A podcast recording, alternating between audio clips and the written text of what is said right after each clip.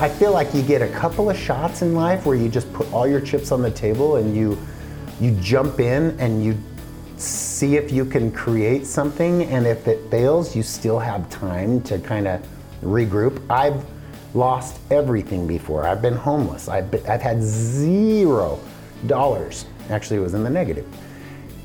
And to build up from there, like I had to remember that I'm a resilient person. I can You can do it. I can do it. Welcome to East Idaho Entrepreneurs Podcast, inspiring stories from local people and businesses you likely already know and trust. Here is your host, third generation family business entrepreneur, Renee Oswald. Welcome back to another episode of East Idaho Entrepreneurs Podcast. This is episode 98. We are well on our way to that 100th episode. For fun, guys, I'm going to record number 100 live in front of an audience. Everyone's invited to help me celebrate this milestone. And so, because you guys helped me get here. So, for those of you just listening for the first time, um, on this show, I interview local entrepreneurs, business owners, and influencers and help them tell their origin stories. Their stories are inspiring and their journeys help me to believe I can follow my own dreams and achieve great things. So, speaking of that, I'm so excited for my guest today. His business is one that literally changes lives.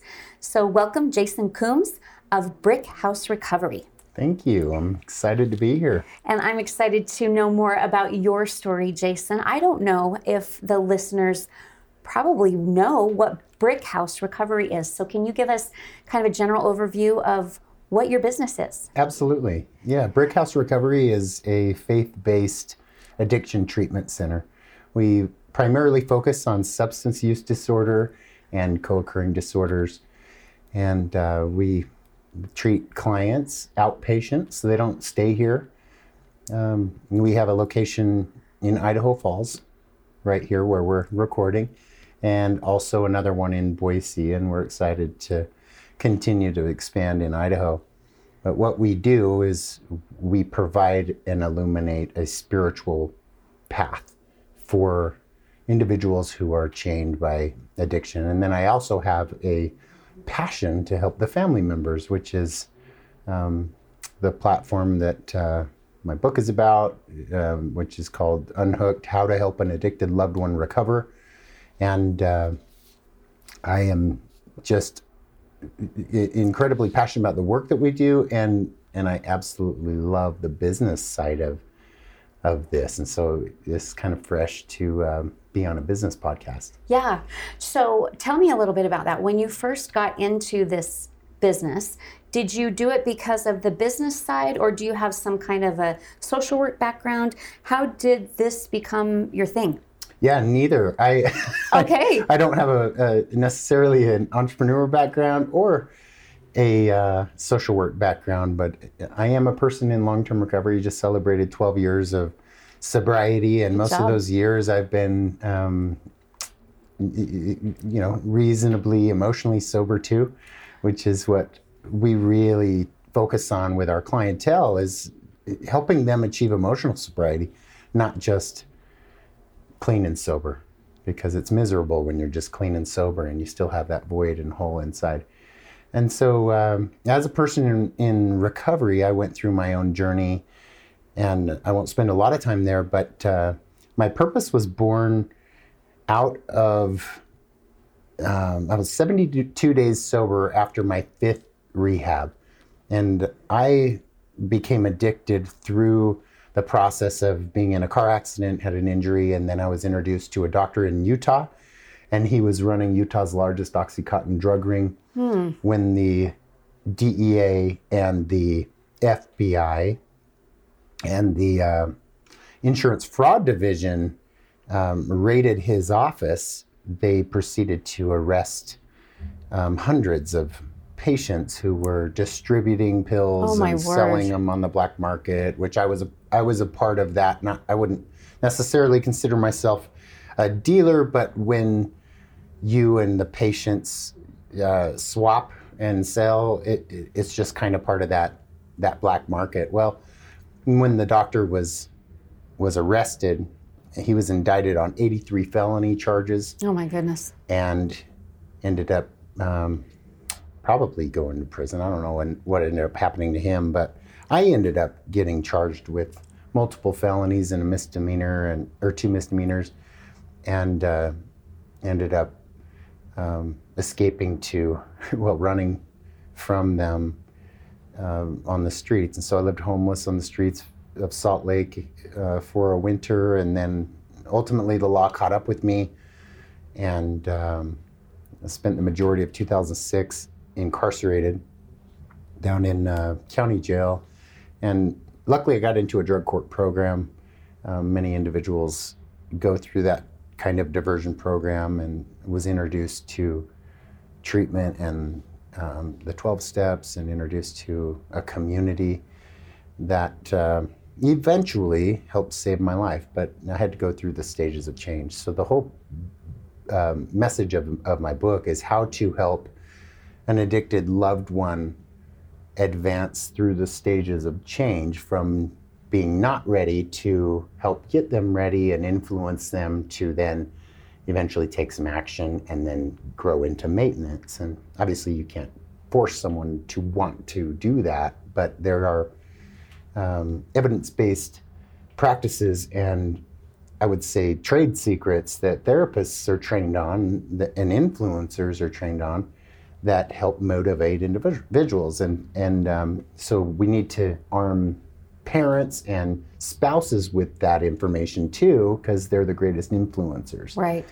And so it's been a, a, that that would be the ingredients of my I think, turning point when I was about 72 days sober and I was selling hot dogs out in front of Home Depot for a living for $6 an hour plus tips. And, um, you know, it was pretty embarrassing, I would say. Uh, with I, had, I have a college degree in communications, and there I was um, making less than minimum wage. And, and uh, I had an experience that changed my life though, and it was when uh, a customer came up and asked for, you know, I just said, you know, how's your day going? And I said, great, I'm 72 days sober off crack cocaine and heroin, and I haven't had a drink. and, and this is the classic addict overshare. yeah, right. Our filter is a little broken. and, you know, he he looked at me like, "Whoa." That was uh, more than I signed up right, for. I, was just, I just want a hot dog. exactly. he took the words out of my mouth. That's exactly the look on his face. And you know what was cool though is that uh, he's he stopped and and then asked if he could ask me a few questions because one of his sons was addicted oh, yeah. and was struggling. And we spent probably 45 minutes to an hour just talking about what my parents did that didn't work, that I manipulated, and what they tried that ultimately did work, and what it took for me to get to that. And we shed tears. Um,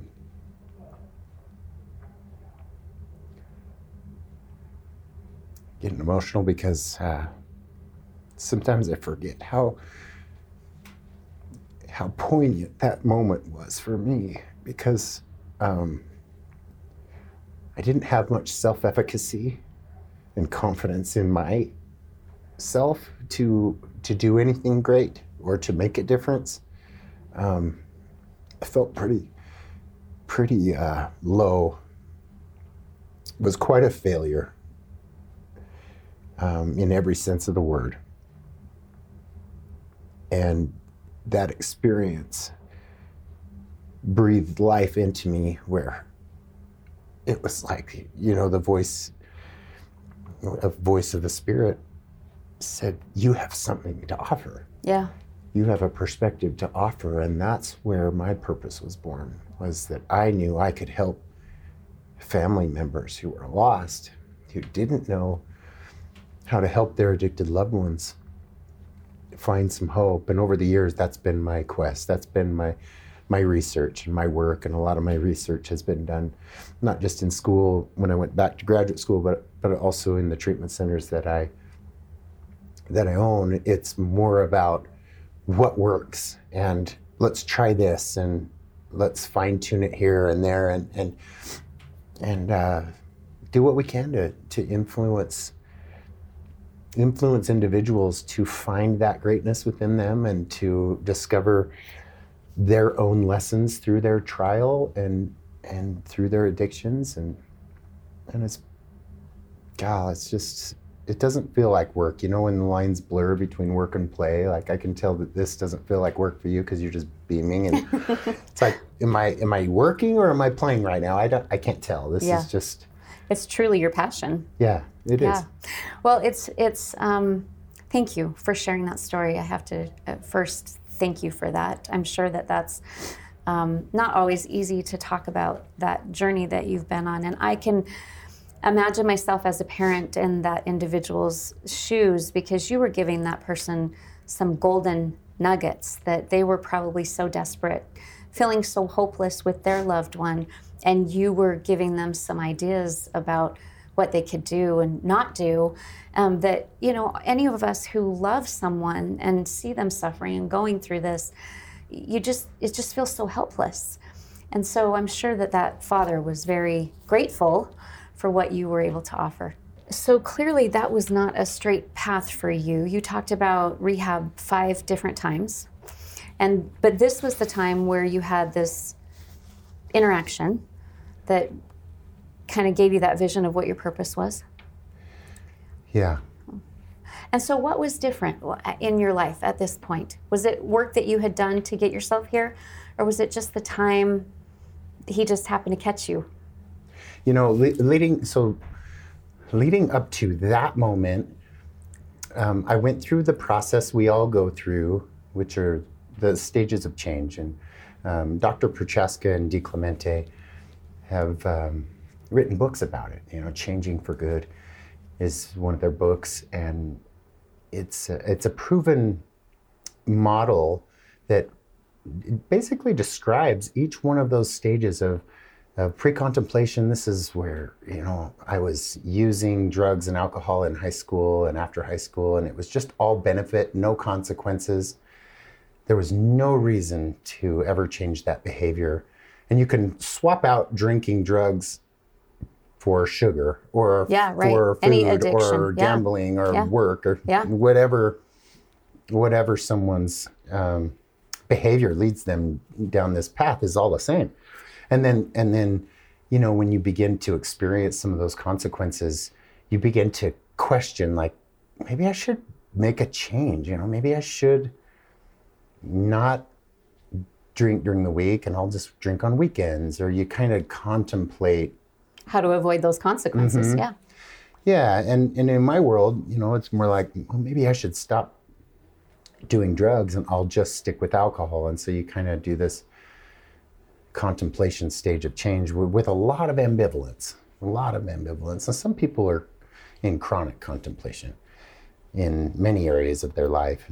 And then when the pain becomes great enough of staying the same, they're willing to then make the move into preparation. And preparation is that stage where they're getting ready, but they're they're ready to actually make a plan.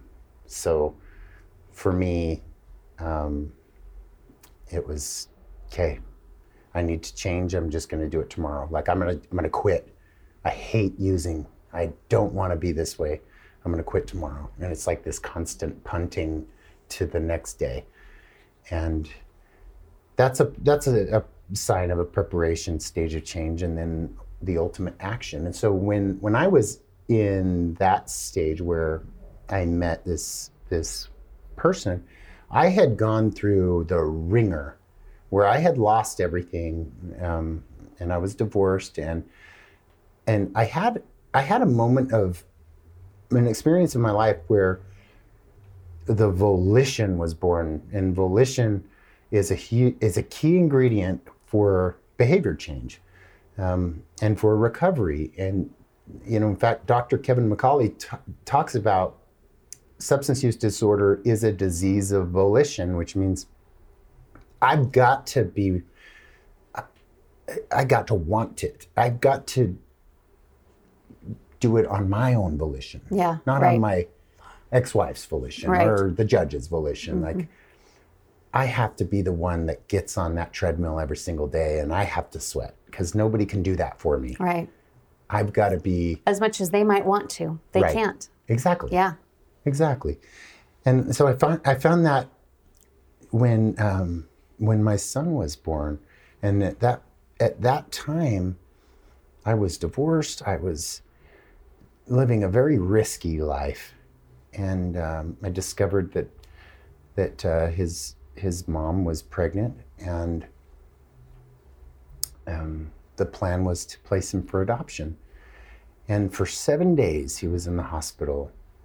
And this was right in the period of time where I was kind of in and out of jail and uh, str- really struggling to stay sober, really struggling to want to stay sober. I was just kind of doing it out of compliance so that I didn't go back to jail, but I kept going back to jail because I kept using. And, and when he was born, you know, this was all by the by the grace of God. He he had some medical issues that required him to stay in the hospital in the NICU for seven days. Uh huh. And during those seven days, I resisted love. I didn't want to love him. I, I didn't want to feel connection to my son.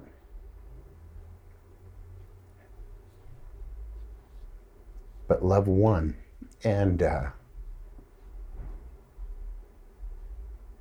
and and it was in, in that seven days before we placed him in the arms of of his adopted family to raise that um, I wrote him a letter where I poured out my heart to him, made him a promise that I would change my life and that I would become a man that he would be proud of, and that uh, I wouldn't be, I didn't want to be a junkie that he just was ashamed of of his birth dad. And that was where my volition was born. And that happened all before this, mm-hmm. This experience of getting sober and then finding my purpose. It was the shift that I needed from not wanting to make a change to wanting to make a change. And even though I didn't have the tools and didn't have the self efficacy to change, deep down, I, I wanted to live and not just die. Mm-hmm. I wanted to fight for him. And that was the biggest shift for me. And how does that relate to business? How does that relate to Brickhouse Recovery? It's everything because it it was through those experiences, those moments that drive me to get up and and work as hard as I can to create an environment where our client's volition can be brought forth to where we don't force them into a recovery process because they're expecting that Yeah. When they come in that you know they they kind of view us as authority Yeah, right. And you're going to tell me what to do. And yeah. yeah and what do teenagers do with authority Yeah, they rebel. they rebel and that's the same thing that adult Yeah, don't tell me what teenagers to do. do, that yeah. are addicted. You know, some of them are 50, 60 years old and are the same. Um, and I was the same. And so, what the approach that we take is so much more about asking them, "What do you, what do you want to do? Like you're, you've hired us to help you get somewhere." And and we are going to illuminate this path for you. And these are the things that we recommend for you to get to that goal. Do you want? Do Yeah, you do you want even that want or it? not? Yeah. And if and if they don't, that's fine. Mm-hmm. We their just choice. refer them somewhere else. Now, when you talk about that they hired you, let me just clarify that this is a private pay Yes. recovery, and so they're not court ordered necessarily to have this treatment. Right. By and large, they're here on their own volition. Uh huh. Maybe they have some external motivators. some suspect. have some have court. Some have wives. some have wives. or some- husbands. some yes. have- you know, it, everybody has external motivators present themselves before the internal motivation comes out. Mm-hmm. And and so they come in here with a with a variety of reasons, and we don't care why they they come in. So some do have court, yes, but we are not on that beaten path where it's just that run of the mill track where Check the box and we just do this stuff. Mm-hmm. Yep. Uh-huh. you got to just please the the courts, do the classes, and then go on your way. We would rather have a small group with people that want it than to have a big, massive megaplex treatment center with bodies where it's a mix of people that don't want it because we become the average of the five people we spend the most time with. Yeah. And so we we really protect the environment so that the spirit of recovery can flow.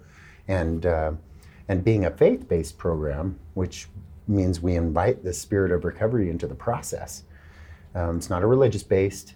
It's non-denominational. It's it's we just want them to access their higher power Yeah, so right. that they can find expanded meaning and purpose and a reason to transcend this so that they can achieve their purpose. Was that important in your own recovery? Did you have that journey of it being spiritual and whatever spiritual you define that as? But is that was that what you experienced? That's what I experienced in my fifth program. Okay. Prior to that, it was all cognitive. It was all um, it was all surface. So this was important to you to make sure that that was a part of your organization. It is. Yeah. It is, and it's our differential advantage. You know, we have three differential advantages at Brick House. The first one is being faith-based, which which is pretty significant because if someone's not willing to come in and express their wrestle that they have with faith or with a higher power, um, and they're just against that completely, they're not a good fit here. But most everybody that comes in here struggles with faith. They've been worshiping the bottle or the drug. They don't really necessarily connect with the power that's allowing the grass to grow and that's, you know, um, blooming the flowers. So, so that is the first differential advantage. The second differential advantage is that we're private and that we're uh, intimate and family feel. So we take private insurance and cash pay and Medicaid, but we're not in that, as I mentioned, that run-of-the-mill court system. You know, there are services out there for that group, and we are trying to serve the place like we're a place where you would want to send your family member if if your son were addicted Yeah. or, or where i would want to send my son if he were addicted that's the kind of niche that, that we are and then the third differential advantage is that we are all about investing in their long-term recovery. Sadly our industry has a black eye in the healthcare system because of uh, so many centers that have um, gotten into body brokering and they capitalize off of relapse and it, to the point where they actually have done heinous uh, crimes. yeah. yeah, heinous crimes where they've they've gotten their clients high so that they could get authorization Oh, by the insurance, and it's just sick. It's sick, but the industry's cleaning up, and and I'm grateful for that, and I'm grateful for what um, the insurance companies have done as far as cracking down on wh- which providers they will work with, and those guardrails that are in place. But for us, um, it's important for our clients to know that we're not in the business of profiting off them. And so we offer a lifetime agreement, which means that if they complete our full program, they can come back at no cost out of pocket if down the road they get squirrely or if they need a tune up or maybe they have a med change or a life change and they just need some support. We will wrap around them and help them and not charge them because we really want them to know that we're investing in their long term recovery. We want them to come through once. Yeah. We're not looking at them coming That through five door. rounds mm-hmm. so that we can capitalize off that sick person. And sadly, there are a lot of treatment centers that aren't interested in the long term recovery. And so we have found with the combination of our uh, three differential advantages that our outcomes are extremely high. And, and the reason is I give all credit to the spirit of recovery that flows in and through our facilities. And we don't corner the market on on this type of transcendence, but we definitely feel like we um, offer something unique in Idaho Falls and in eastern Idaho, and and that's pretty fun to be a part of. Yeah, I think that's great. How long have you been doing this? When did you start this business? We opened seven years ago in 2014. Okay. And you you mentioned your book that you wrote. It's called Unhooked: How to Help an Addicted Loved One Recover. So what recommendations if if I'm listening to this and I'm like, man, this is my life. I've got someone that um, I would love to have talk to you or come to recovery, but they're not interested. What advice would you have for them? Refer them to the book. What is it that you could help them with? I think the book is is that's exactly what that's for. Is how do you help your addicted loved one who doesn't want help? how do Yeah. you help the right way? Yeah. How do you get off the beach, which is a metaphor I use in there, which um, you know uh, it, it was it was taught to my family members when they were standing on the beach. They were in their first treatment program, and um, the metaphor is that uh, your, they said your son is out there in the middle of the lake dropping boulders into the water with every ad- addictive behavior and every decision and you're on the beach yelling out to him saying jason just stop change your life. And i'm out there without a care in the world just dropping these boulders. And by the time those ripples get to the beach they're tsunami size crashing over my parents heads. Mm-hmm. And they are just yelling out for me to stop dropping those boulders. And the the principle there is the, the therapist said, Jana and Doug, which are my parents, get off the beach. You don't have to stand there. You know, get to higher ground. And so walking family members through that process of how to influence the right way while protecting themselves from the addiction because the addiction will ravish the whole family Right. system. Well, and there's so much guilt and shame as a parent or a loved one, you know, that what did I do to fail this person that has caused them to turn to alcohol or drugs? And so I think we make it about us when it really isn't about us. That's right. Now, I also offer a, a free weekly coaching call. I did it today at 11, and um, that's open to anyone. And um, if someone's interested, they can email and get the, the Zoom link at info at brickhouserecovery.com. Maybe you could put it in the show notes I will, yeah. info at brickhouserecovery.com. Um, my book's on Audible if you'd prefer to listen to it while you're driving. Um, super honored that it was uh, awarded uh, a bestseller on Amazon, and and it, many treatment centers are carrying it now, which is just an honor. And every when did you author this? uh, that was published in 2019 Okay. which was the same year we opened our Idaho Falls location. Okay. So 2014 was in Boise, In Boise, and we opened um, in Idaho Falls in 2019. So it's just been a little over, actually coming up on two years now. Actually, now that I'm, yeah, it was May of 19, so two years. And why'd you come to IF? Because you felt like there was a need here? It was an organic decision. Didn't make a lot of sense for me personally because I, I didn't, you know, driving across the state Yeah. to That's not the best drive either. but uh, I, I have family over here, and um, we we acquired a center that was in operation here, Renaissance Ranch, okay. and uh, the owner of Renaissance Ranch, my best friend, and so he just made a deal I couldn't pass up, and just hit, you know. To his credit, he just wanted to make sure that the work continued over here because, as we all know, the the need is growing And it's everywhere. and I'm so grateful that we came here because I love Eastern Idaho. I always get, you know, well, I'm so glad you got to know come us a little more. Yeah, that's great. Yeah, I love it. So, you know, I listened to your story and it's just, uh, you know, mind blowing and fascinating. And it's so, I feel so privileged to be sitting here talking to you as this, you know, sober individual who is now helping other people go through their own journeys. But what gave you the confidence in the beginning to even decide that you could have a business? I mean, there's one thing to say, I'm going to help people, but another to say, I'm going to open a recovery center myself. How does that happen? I'm so glad that you bridged that gap because, yeah, how do you get from there to there? Whew. I, I, I remember asking my wife, and it was it was in a moment of grief because we had just learned that two of our uh, friends had passed away from addiction, and I turned to her and I said, "What do you think about just quitting our jobs,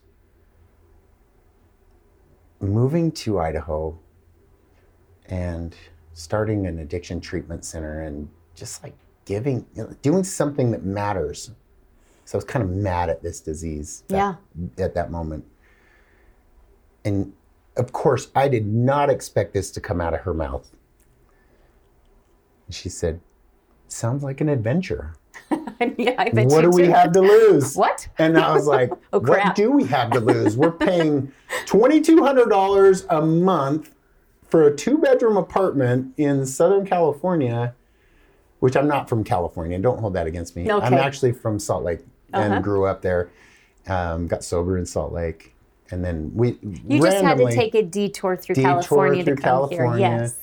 for a, for a job. And then um, when she said that sounds like an adventure what do we have to lose? Like we really didn't have anything to lose. And so it was that roll of the dice. I had no idea if it was going to be successful. And and thanks to my best friend dave pinniger he made it possible. He was the angel investor in the beginning. I didn't have any you know i had no wherewithal to do this but i knew recovery and i knew treatment because I had worked in a couple of treatment centers in my early Is that how you knew. Dave? Um, I knew Dave from we went on uh, we met in Brazil on a church mission actually. Okay.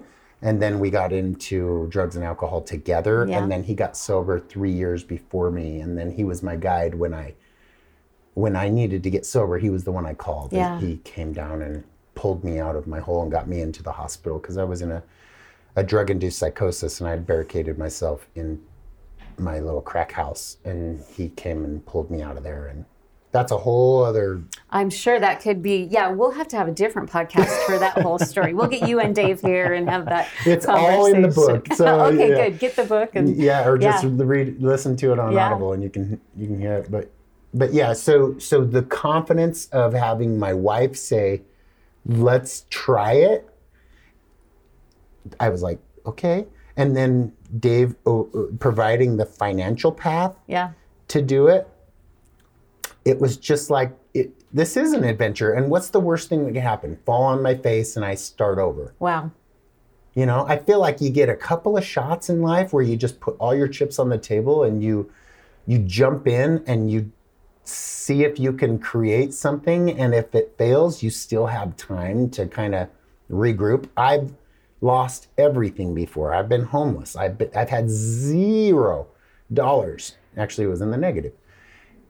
And to build up from there, like I had to remember that I'm a resilient person. I can You can do it. I can do it. Mm-hmm. Even if it's selling hot dogs at a flipping Home Depot making six bucks an hour, I can rebuild. Yeah. And so it was one of those moments where it was like, of course, a lot of prayer went into it. I'm a person of faith, and and I invested in um, s- seeking guidance, and and I felt like this was a good move, but I didn't know that it was going to become what it has become, which is this amazing place where I get to work with the, the most amazing professionals that have, you know, master's degrees in licensing and social work, and they teach me all the time. And So, what did you do? Did you just Mm-hmm. kind of, um, based on your experience, say, this is the way that this should look and assemble a team?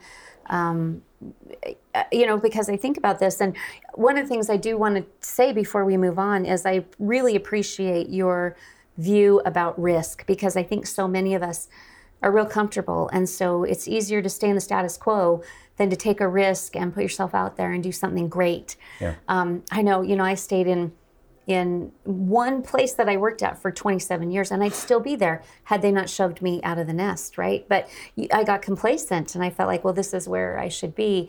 And so I love that you're the fact that, you know, what's the worst that can happen? You can you can start over, and it's it's going to be okay. that's right. But how? But I can't even imagine. You know, I mean, I don't know what your background was that you went to school for, but did you just start calling people and saying, "Hey, I want to do this recovery center, and let's let's get together and do it"? Yeah. kind of. Yeah, that's how it happened. Yeah, I was kind of just bootstrapping it, and um, and I love business books.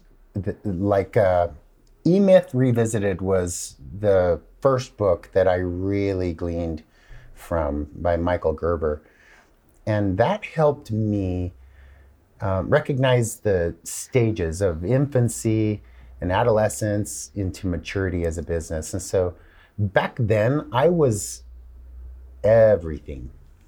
Meaning, Yeah, I was yeah. the person in the groups, I was the salesperson, I was the one collecting everybody's urine for the drug testing, I was uh, the guy putting the chairs together in the building, which I'm not handy. My wife can attest. Um, Did they stay put together? kind of. Okay. But it took probably three days longer than it should have. that's when you needed Dave over there to help you. Yes, yeah. Yeah. that's right.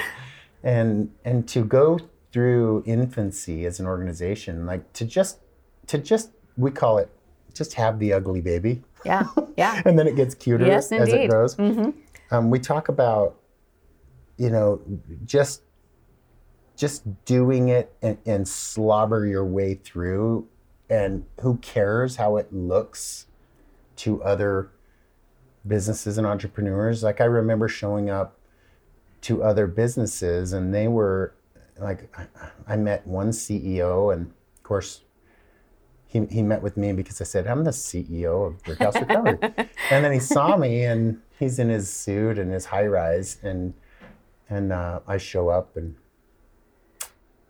I I definitely felt inadequate and I definitely did not have like that that, that business sense about me but I went in to just be teachable. I wanted to be the student and I just asked a lot of questions and I built so many great relationships where it's amazing how many entrepreneurs just want to They want to help you. Yeah. they just Yeah. want to mentor other entrepreneurs Yeah. and so that's really how um, we've grown from you know through infancy through adolescence which in that awkward teenage stage as an organization to where we're at now and another another uh, solid book recommendation is uh, called traction get a grip on your business by gino wickman and you're shaking your head The EOS system. you're very yes. Mm-hmm. familiar with EOS. Has been uh, we wouldn't be open without EOS. Mm-hmm. We we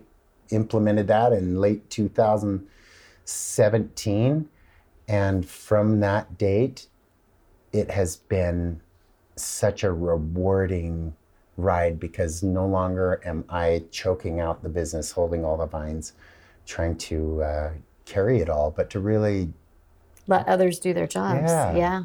Yeah. yeah, bring in bring in leaders and then inspire and empower them to do what they do and they have taken brickhouse recovery to heights that i never imagined possible And, and, you never couldn't could have done. Yeah. Right. by exactly. myself and that's been the secret So you clearly have a passion for the patients and for the treatment, but I also definitely feel you have this passion for business. Is that when that shifted?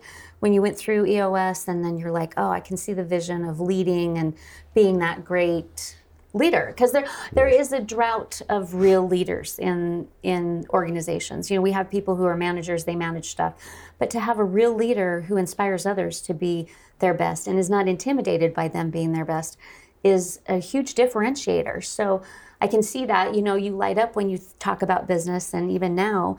So tell me a little bit about that change in in for you being able to let go of your baby kind of, you know, the being in the details of everything to now being that leader. Yeah, I, I owe a lot of credit to my mentor. My mentor is, um, happens to be my little brother. Oh, how fantastic. Yeah, he's 14 months younger than me. We're almost like twins. But he experienced um, building a chain of orthodontic practices throughout Colorado, Wyoming, and he had one in Oklahoma. And he built it on the principles of E Myth. And a lot of this was happening while I was in my addiction. Okay. And so I was kind of off the planet. Mm-hmm. And he was hard at work, go, you know, going to school, became an orthodontist, but then rolled into entrepreneur. and kind of got out of that technician seat and began to delegate and elevate him, himself. And so I leaned on him a lot when I'd call him and be like, dude, I am losing passion, I'm losing steam. I, I had a couple incidences um, that really hurt me where people that I had poured into and trusted, you know, Betrayed you. betrayed me. Yeah. Mm-hmm. Yes, thank you for that. So I had a lot of uh, questioning going on if I still wanted to do this, especially since my company was held together with duct tape and twine. right. and I was like, this this Smoke is and mirrors. horrible. Smoke and mirrors. Yeah. Um, and, and- but the good news is people were receiving great help and Yeah, they, were, right. they were recovering. And some of them I employ now, which is really cool. But to have him be a sounding board where he's like, okay, you know, try this. And then watching the EOS system work to his exit, where he was then acquired. I think he built it over six years, six or seven years, and he had six locations. And then he acquired for multiple, he was acquired for multiples of what it was worth. Yeah. And then they hired him with equity to be over acquisitions f- because they wanted to reach I think 200 or 300 practices throughout the country and and then they were going to get ready for another series investment which is coming up this summer. So if he goes another round, you know, he's he's done He's very well. Yeah. Uh-huh. He, he already is fine. He but he will and and you know to watch it actually work in my family has been a, a big inspiration to me and so I feel blessed because it it was less I guess um, I didn't have any questions. I didn't I don't doubt it. Yeah, and you it. had somebody that you trusted that kind of could like lead you. I love that. I mean, I think so many of us. I- I- there are a couple of things that you said. You know, the, there were entrepreneurs that were willing to help you and willing to teach you, and it took you putting yourself out there, maybe asking for that, putting yourself in a position where they could mentor you, and the fact that you need a mentor. Um, for so long, I know my husband and I, we, you know, we just like head down. We're going to figure this out, and you can only get so far. Like you really need someone to be able to help you take that to the next lead, to the next level, and get yourself out of the way. Amen. Amen. Another another solid book recommendation that I have for anyone who's um, in that place of just wanting that that inspiration and um, that served as like a biblio mentor for me is called Aspire Okay. by Kevin Hall. Aspire, um, and the tagline is discovering your purpose through the power of words. Uh, one of the chapters is about coach Uh-huh. and the etymology of coach and the importance of, and, and other business principles that when you operate by these principles, you can't not succeed because success isn't attached to dollars. Success is, in the author's words, success is when the people that know you the best respect and trust you the most. Okay. I love it. And when you are surrounded by individuals that work for you and they respect and trust you the most and they know you the best. Yeah. It's not the facade. right. And your family And like they still love you. Yeah. then and these are the principles that make great entrepreneurs. It's not the I want to look a certain way. Like we were at that CEO meeting and Yeah. and everybody goes in there I should say every time I go to one of those things, you kind of all, uh, feel a level of inadequacy. Right. Well, we all take on our little personas of Mm-hmm. what, yeah, what we do, not really who we are. Yeah, or labels like, oh, where do you work? Mm-hmm. Yeah, what do- exactly. you know, and it's kind of like, well, who's the who?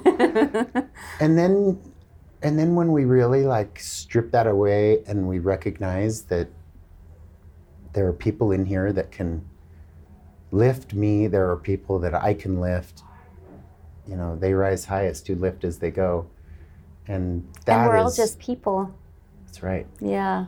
I love that. And that's why I'm so honored to be on this this show with you because I feel like you have reached out a hand. I don't know people in Eastern Idaho. I know I know a, f- a few, but uh, for for our dear friend Ryan Ryan Harris to connect us, and then for you to to have me not knowing who I am or where I come from, and to just take this time so that if one person on this uh, audi- in this audience reads those books or takes a risk or It's totally is worth it. to, huh? then it, yeah, Yeah. I just I'm like this is this is where it's at. Yeah. Okay, so on that line, what advice would you have for someone who would be maybe thinking about starting their own business, being self employed, taking that leap? What would you say to them? Read E Myth, read Traction, read Aspire. I, I, honestly, Yeah, yeah, and then do it. get a mentor, and then do it. Yes, that's uh, that's where it's that's where it's at. Yeah. you know. I think the other thing too, I'm, I don't mean to be putting words in your mouth. This is my own thinking. Um, those are all great, but without action, you know, they're just it's just concepts. But we got to believe in ourselves and and just take that first step. So many of my guests have said that that they just wish they would have done it earlier, hmm. and I think that's a good thing that we can all learn. Yeah, I love that, and I would I would second that. I can think of like 15 pieces of advice that I would I would give, you know, and, and just I guess just to to rattle some off is to make sure that the service that you're offering actually does have a way of making monetary um, returns.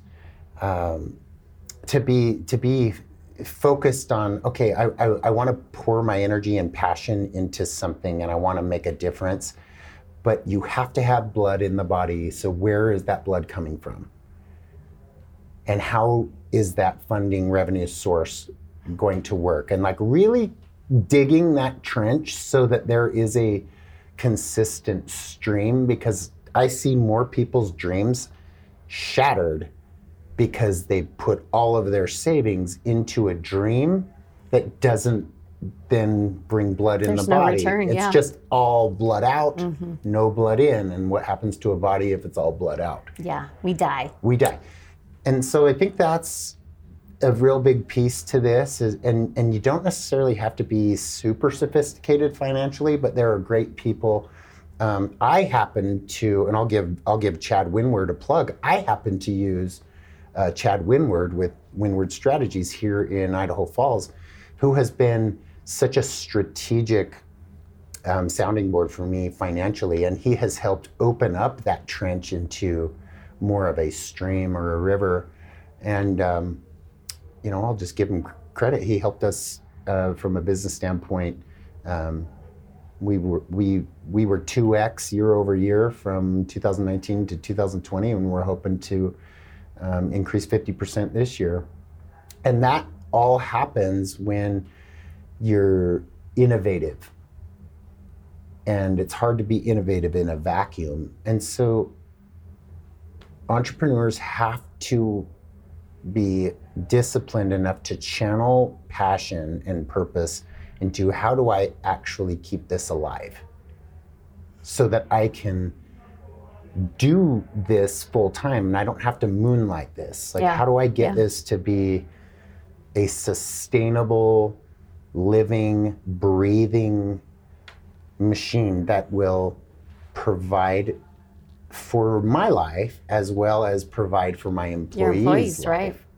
Well, and it's really saying something when you say that because this is a very, I mean, deep service industry, right? Like this is what you're doing. You are serving, and so many people. I know I'm a nurse, so I can say this. When we we get into these professions because we want to serve other individuals, and it's this um, at all costs. Well, that doesn't work for a business, right? So you have to really be able to look at that and say, yeah, I have this deep passion to do X, but I can't do X if I can't survive. So That's right. to say that about you know your industry, especially in service and healthcare, and um, it's okay to make some money. Well, you, well you, you have to, Yeah, right?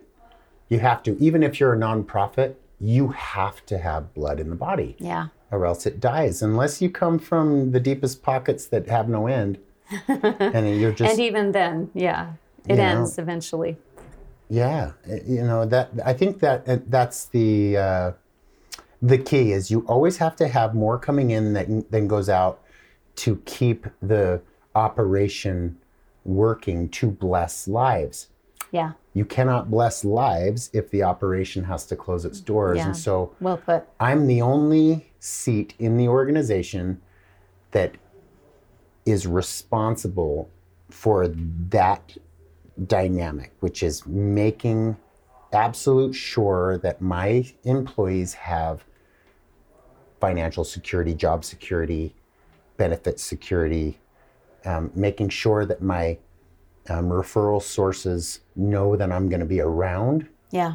in a year and five years and 10 years that i'm not just going to be a fly by night because i'm mismanaging the finances and so i think that from that standpoint that's where true entrepreneurship comes in is recognizing the responsibility and stewardship that we have um, but never throwing out the most important part, which is the quality of services and the feeling of the services or product that you you offer because particularly in my industry it is not about the money because if it was i would be a megaplex Yeah, right. burning and churning Right. clients, not necessarily caring if they stay sober because that would mean repeat business. And so I, I don't ever want to lose sight of what ultimately we're doing here for the sake of getting greedy. You know, my my uh, mentor says hogs get slaughtered and pigs get fed. And so, not saying I want to be a pig, but I don't want to be a hog Yeah. because I've seen hogs Yeah. Because they get slaughtered. they get slaughtered Yeah. and they don't sustain. And so mm-hmm. I just want to be that steady Eddie, grow year over year. I don't need to grow 2x year over year. I don't need to grow 50% year over year, but we, do, we just happen to be in a season of growth. Where it's working. But that's going to, you know, as our personnel and headcount increases, I just feel honored that we're able to offer more jobs to people in Eastern Idaho. And we need more providers, mental health and um, Yeah, we could talk about that for a long time because you're right. It's just an underserved area. Right. And the shame, too, that surrounds it if I'm seeking treatment. You know, I mean, there's just so much around mental health that we don't do a great job of. So thank you for doing what you're doing.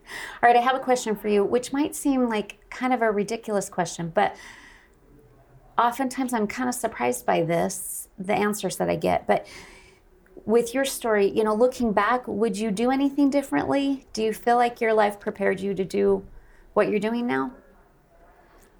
Yeah, looking looking back, um, there were some events that happened to me that uh, are, are unexplainable. That uh, I feel were divine to put me in a position of influence now.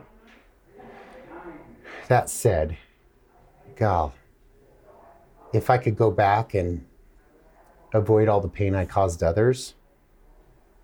Um, in good conscience, I can't. I can't. I can't say I would love to. You know, I wouldn't change a thing because I, I just hurt so many, Right. so many beautiful people, and that still weighs heavy on me. But I try to make a living amends every day, and so it's a tough question, particularly what I've gone through. But I can tell you this right now that um, the gift of uh, of this this process of recovery and and wellness and spiritual transcendence from those chains of self hatred and and addiction and mental illness has been uh, expanded love, an expanded capacity to love. I feel like I now um, have a better grasp of the value of love and the value of self respect and respect for others. And I don't know how I would have learned those lessons had I not experienced extreme hate for myself and hate for others. And and I'm it's hard it's hard to say it that way, but I guess I would just I would just say that uh, today I am a grateful recovering person in long-term recovery and doing my best to gather those that are uh, the future influencers, and that's that's really fun. Well, what is the future for Brick House Recovery and for Jason? Well, our 10 year target is to have um, outpatient locations throughout the Pacific Northwest, potentially throughout the United States through a franchise model. So I am. So you're working on that. Excited. Yeah, we are working on it. But more importantly, we just want to serve Idaho really well. And I'm good if we just have a few more centers here in Idaho and then call it. But uh, I keep getting approached by individuals that want to open up a brick house in their hometown. And so I'm working on a, a franchise model that would allow them to do that. But I don't necessarily have to be the guy that's yeah. running that thing. Yeah. We just make sure there's guardrails in place and, yeah. and processes in place for them to um, plug and play and duplicate what we're doing. Yeah, that's great. I think that would be awesome. And isn't that a fun way to be able to um, you don't have to do it all. You can just make sure that you've got good people out there replicating what you've already perfected. That's right. I don't want to do. I don't want to be the guy traveling. I don't. I have five-year-old twins. Oh, fun! And a wife that I love more than anything, and I just want to be. I'm a home guy. Like I used to travel for work. I I would much prefer to be home, and so if I were to choose to keep my business small so that I could be home during these years, I would take that every single time than being gone and building this thing. And um, so we'll see. We'll see where it goes. But uh, I just love my leadership team. They're they're the they're the ones that have this ambitious um, vision. Vision and and yeah, their ambitions are are fun because Sometimes I have to reel them back. Sometimes they have to reel me back. And none of us are experts at it, meaning none of us have done this before. And so this is a real, like, fun co collaboration where it's like, should we try this? Should we try that? Uh-huh. I don't know. It might work. It might not. so it's like this constant risk thing. We don't have this guru that's like, oh, I've done this before. Just this is how it's done. We're all just learning along the way and slobbering our way. And yeah, it's great. It's been rad. Yeah. I can tell that you love it. I do. Jason, thank you for your time today. Is there anything else you'd like to share with the listeners before I let you go? No. You've given us all your wisdom. Yeah, I, am just honored to get to know you and, and your friends. And if there's anyone um, anyone that you feel like would be uh, beneficial for me to meet that's listening or through your network, that would I would appreciate that. How do they find you? You can uh, reach me at info at brickhouserecovery.com. Okay. And either myself or my assistant will uh, connect us. All right. Well, thank you. Thank you so much for being on the show today. It's definitely clear that you have a passion for the work you do and the people that you serve. And this service is so needed, and the work you do feels so hopeful. The future's bright no matter the circumstances in life and business. It's just, it's fun to talk to you. So thank you for being here to help others through their own journeys, whether that be recovery or business. So thank you. Thank you. As a reminder, this show is sponsored by Oswald Service and Repair with locations in Idaho Falls and Rexburg. We were chosen number one in East Idaho by Idaho's Best, and just want to say thank you to all of our customers for supporting us for years and years. If you are looking for an automotive repair provider that does the business with honesty and integrity, Come and see us and let our family take care of your family. Thank you for listening to East Idaho Entrepreneurs Podcast. Proudly brought to you by Oswald Service and Repair for all your car care needs in Eastern Idaho. Let our family take care of yours. www.oswaldserviceinc.com